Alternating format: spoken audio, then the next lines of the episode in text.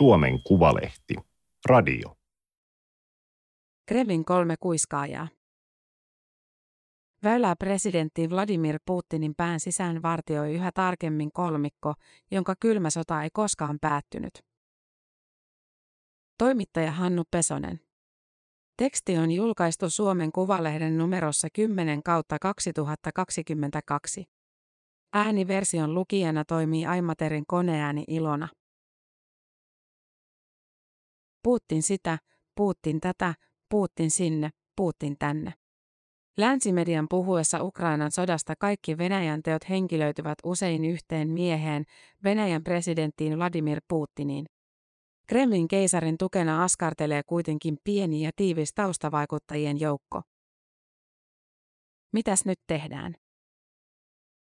Kun Putin esittää kysymyksen, vastaamassa ovat yleensä samat 3 tai korkeintaan 4 avainhenkilöä.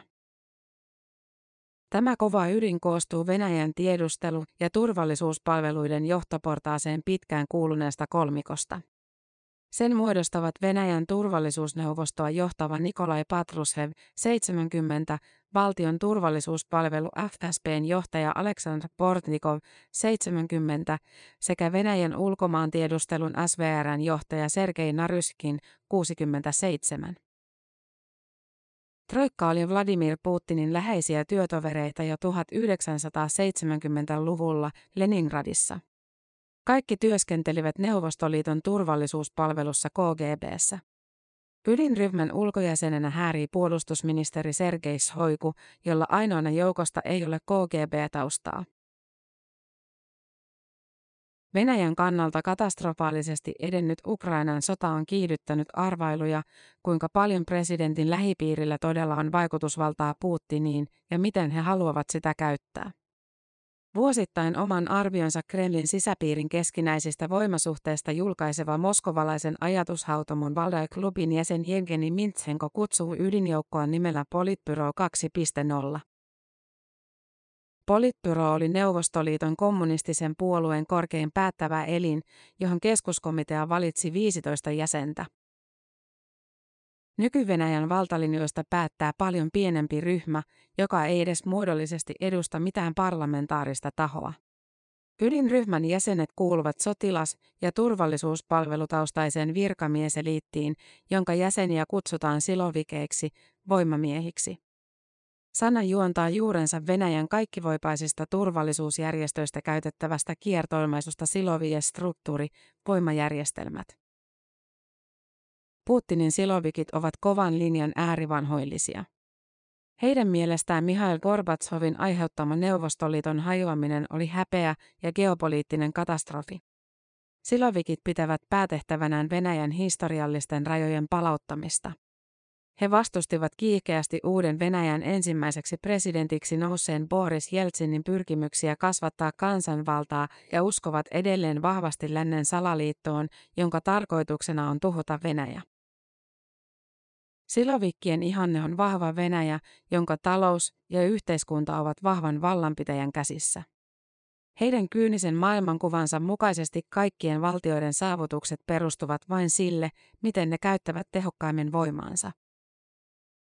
Siksi silovikkien johtaman Venäjän vaatimukset ulkovaloille perustuvat oletukseen, että Moskovalla on oikeus rikkoa kansainvälisiä pelisääntöjä, ottaa muista välittämättä itselleen mitä tarvitsee ja käyttää keinoja, jotka parhaiten edistävät sen pyrkimyksiä. Ukrainan tapauksessa se tarkoittaa oikeutta vallata Venäjän historiallisin perustein vaatimat alueet ja vaihtaa maahan mieleisensä hallitus. Millään lännen lupauksella Naton itälaajentumisen pysäyttämisestä ei ole vaikutusta Venäjän toimiin niin kauan kuin tämä ryhmä säätelee maan ulkopolitiikan suuntaa ja tavoitteita, arvioi venäläisen ajatushautomon Carnegie Moscow Centerin tutkija ja R-Politik tutkimuslaitoksen johtaja Tatjana Stanovaja Foren Polaisi-lehdessä. Kasvavat jännitteet ja pakotteet eivät pelota silovikkeja, vaan päinvastoin avaavat heille lisää mahdollisuuksia, Stanovaja kirjoittaa. Ukrainan sota osoittaa, että silovikkien näkemykset heijastuvat entistä suoremmin presidentti Putinin puheisiin ja tekoihin. Se on loogista, onhan Putin itsekin puhdasverinen silovikki.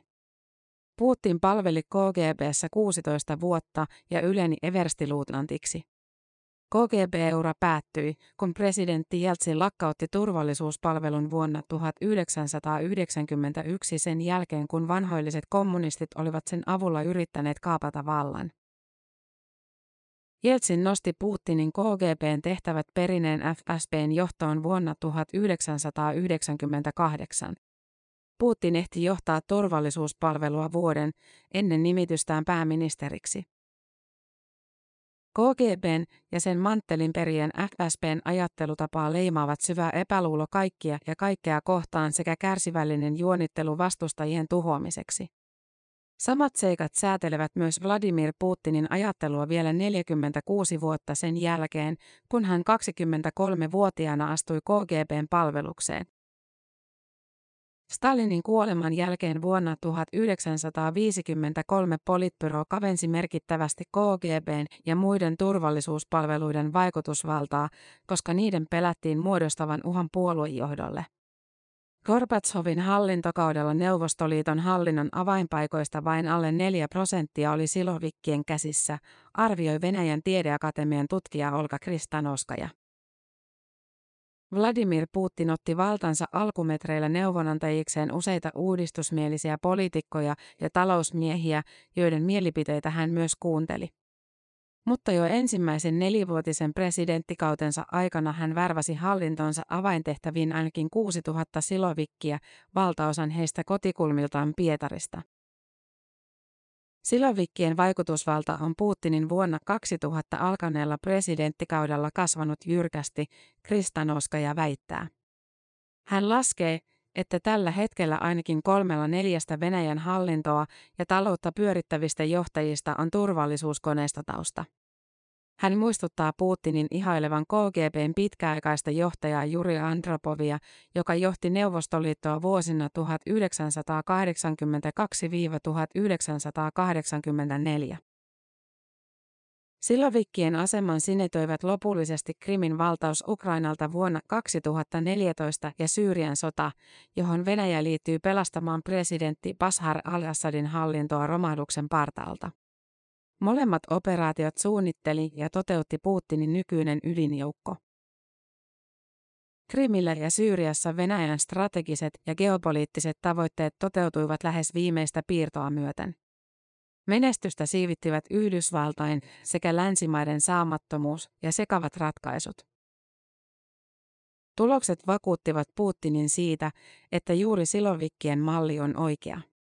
Onnistumiset Krimillä ja Syyriassa olivat Putinille ratkaiseva kimmoke ryhtyä toteuttamaan hänen kauan elättelemäänsä haavetta Ukrainan palauttamista historiallisen Venäjän piiriin. Venäjän valtajärjestelmä jakautuu nykyään 2 ryhmään, sisäpiiriin ja suorittajiin, Carnegie Moscow Centerin Tatjana Stanovaja määrittelee. Sisäpiiri määrittelee Venäjän tavoitteet, suorittajat taas toteuttavat ne kyselemättä. 3 miehen ydinryhmän lisäksi laajennettuun sisäpiiriin kuuluvat presidentin valikoimat Venäjän turvallisuusneuvoston jäsenet ja joukko erityisosaajia. Heitä ovat esimerkiksi Putinin pankkiiri Juri Kovalchuk, nykyisen silovikkijärjestelmän rakentajiin kuuluneet Igor Setshin ja Sergei Ivanov sekä entinen presidentti Dmitri Medvedev. Venäjän raharuhtinaista sisäkehälle ovat päässeet ainakin Gennadi Timchenko sekä miljardööriveljekset Boris ja Arkadi Rottenberg. Putin ottaa kakkosketjultaan vastaan neuvoja heidän erityisaloiltaan, erityisesti taloudesta, mutta esimerkiksi oligarkeilla ei ole keskeistä osaa laajemmissa ulkopoliittisissa strategiapäätöksissä. Suurin osa Venäjän poliittisen ja viranomaishallinnon vaikuttajista kuuluu Tatjana Stanovajan karkean jaon mukaan suorittajien ryhmään, olivatpa he silovikkejä tai eivät. Heidän edellytetään vain hoitavan ne tehtävät, joita sisäpiiri heille antaa. Se ei tarkoita, etteikö Putin arvostaisi heidän kykyjään. Hyviä esimerkkejä suorittajista ovat Venäjän ulkoministeri Sergei Lavrov sekä pääministeri Mihail Mishustin, jonka yksiselitteinen tehtävä on ollut pitää Venäjän talous jaloillaan. Länsimaat ovat virheellisesti pitäneet Lavrovia sisäpiiriläisenä, jonka Venäjän kanssa käydyissä neuvotteluissa antamilla lupauksilla on arvoa. Lavrov on kuitenkin 18 vuoden ulkoministerikaudellaan vain toteuttanut kuuliaisesti isäntänsä käskyjä. Hänet siirrettiin sivuun Ukrainaa koskevasta päätöksenteosta viimeistään silloin, kun hän suositteli diplomaattista ratkaisua kriisiin.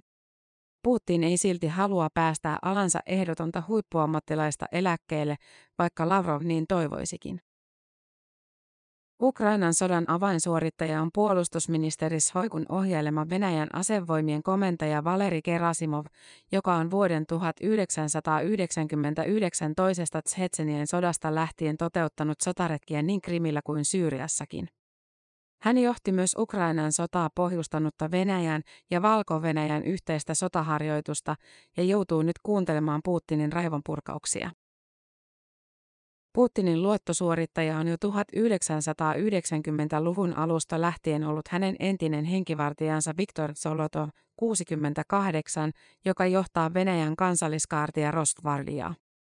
Putinin 6 vuotta sitten perustama Rosgvardia on hänen oma henkivartiokaartinsa ja yksityisarmeijansa, jonka vahvuus on noin 400 000 kaartilaista.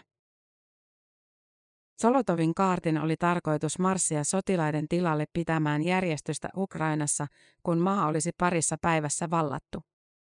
Se tehtävä lienee peruttu. Luvassa ei enää ole rauhallista poliisioperaatiota, joten tehtävä ylittää kaartin kyvyt. Solotovilla ei ole sotilaskoulutusta eikä Rosgvardialla panssarivaunuja. Suorittajiin kuuluvat nykyään myös kaikki Venäjän instituutiot, parlamentti, hallitus, puolueet ja oikeuslaitos. Niillä ei nyky-Venäjällä ole sananvaltaa.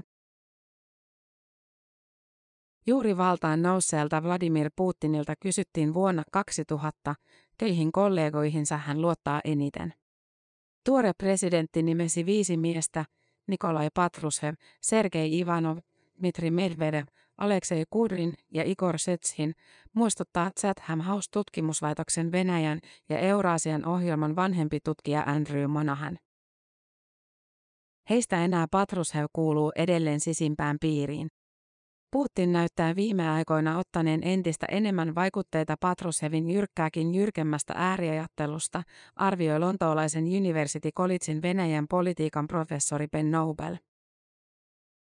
Vainoharhaisen katkerasti länsimaihin suhtautuva Patrushev peri vuonna 1999 Putinin paikan FSB:ssä.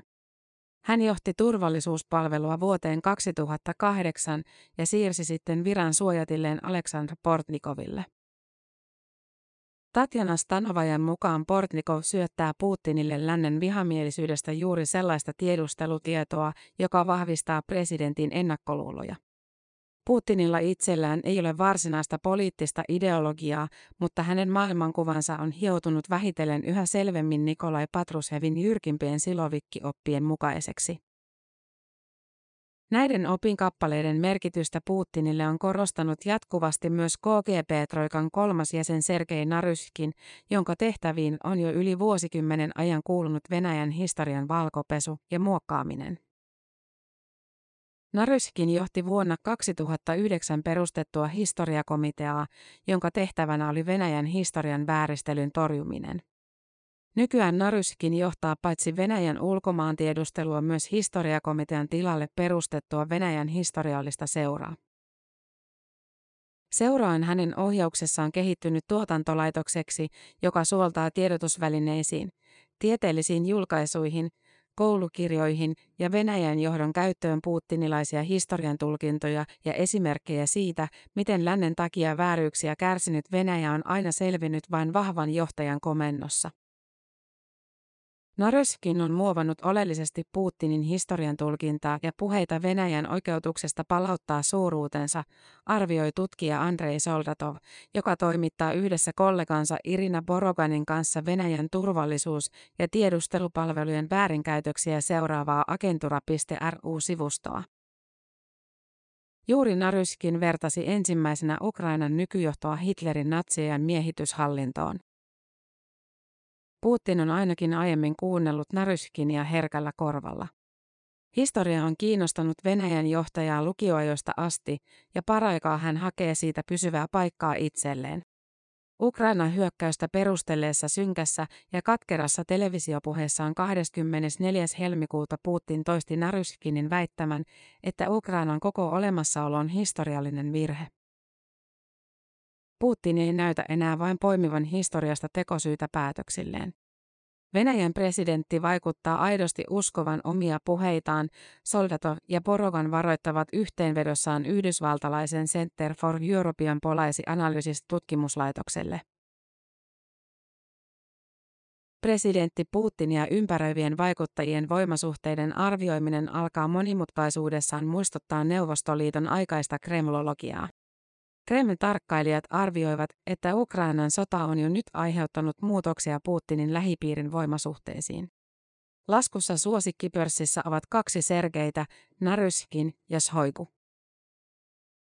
Juuri ennen sodan alkamista presidentti Putin nöyryytti Sergei Naryshkinia Venäjän turvallisuusneuvoston kokouksessa, joka televisioitiin. Ulkomaantiedustelun päällikkö takelteli, kun Putin kysyi häneltä Luhanskin ja Donetskin mielikuvitusta Savaltojen liittämisestä Venäjään. Putin ripitti Naryshkinia ja patisti häntä vastaamaan selvästi. Puolustusministeri Sergei Shoigun arvioitiin aiemmin nousseen Putin rankingissä lähelle kärkeä. Presidentin metsästys- ja kalakaveri nosti Venäjän armeijan ja sen tiedustelupalvelun GRU:n alennustilasta, johon se oli vajonnut Neuvostoliiton kaaduttua. Shoigulla on työkalunaan myös Venäjän sotahistoriallinen seura, jota vetää Ukrainan kanssa käytyjä tulitaukoneuvotteluja johtanut Vladimir Medinski, äärikansallinen entinen kulttuuriministeri.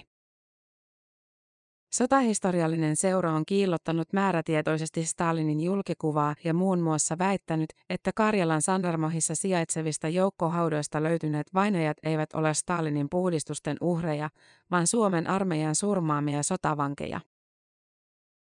Katastrofaalisen huonosti sujunut sota Ukrainassa on kuitenkin heikentänyt Shoigun asemaa. Shoigu kyllä rakastaa univormujaan, mutta hänellä ei ole sotilaskoulutusta, Andrei Soldatov muistuttaa. Puolustusministerin valvoma GRU saa niskoilleen syyt tiedustelutiedoista, joiden perusteella Venäjä aliarvioi pahasti Ukrainan taistelutahdon ja sotilaalliset kyvyt.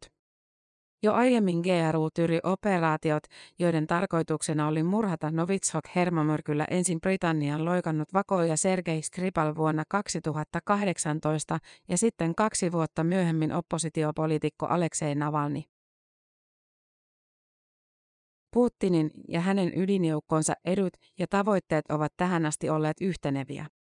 Rivit voivat kuitenkin rakoilla, jos hyökkäys Ukrainaan varmistuu katastrofaaliseksi virheeksi. On mahdollista ja Venäjän demokratiatoiveiden kannalta masentavaa, että presidentti Putinin seuraaja nousee hänen lähipiiristään. Omat uskotut syrjäyttävät 2/3 itsevaltiaista yleensä, jos he kokevat hänen uhkaavan heidän asemaansa, tiivistää kanadalaisen McGillin yliopiston Venäjä- ja Ukraina-tutkija Maria Popova The New York Times-lehdessä.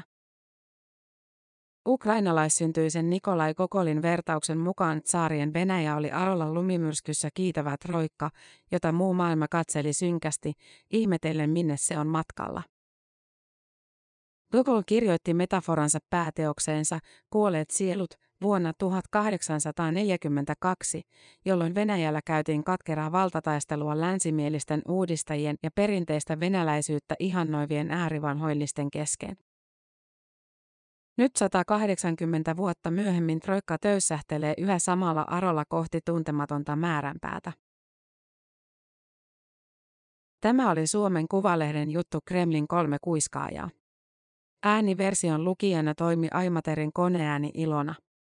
Tilaa Suomen Kuvalehti osoitteesta suomenkuvalehti.fi/tilaa.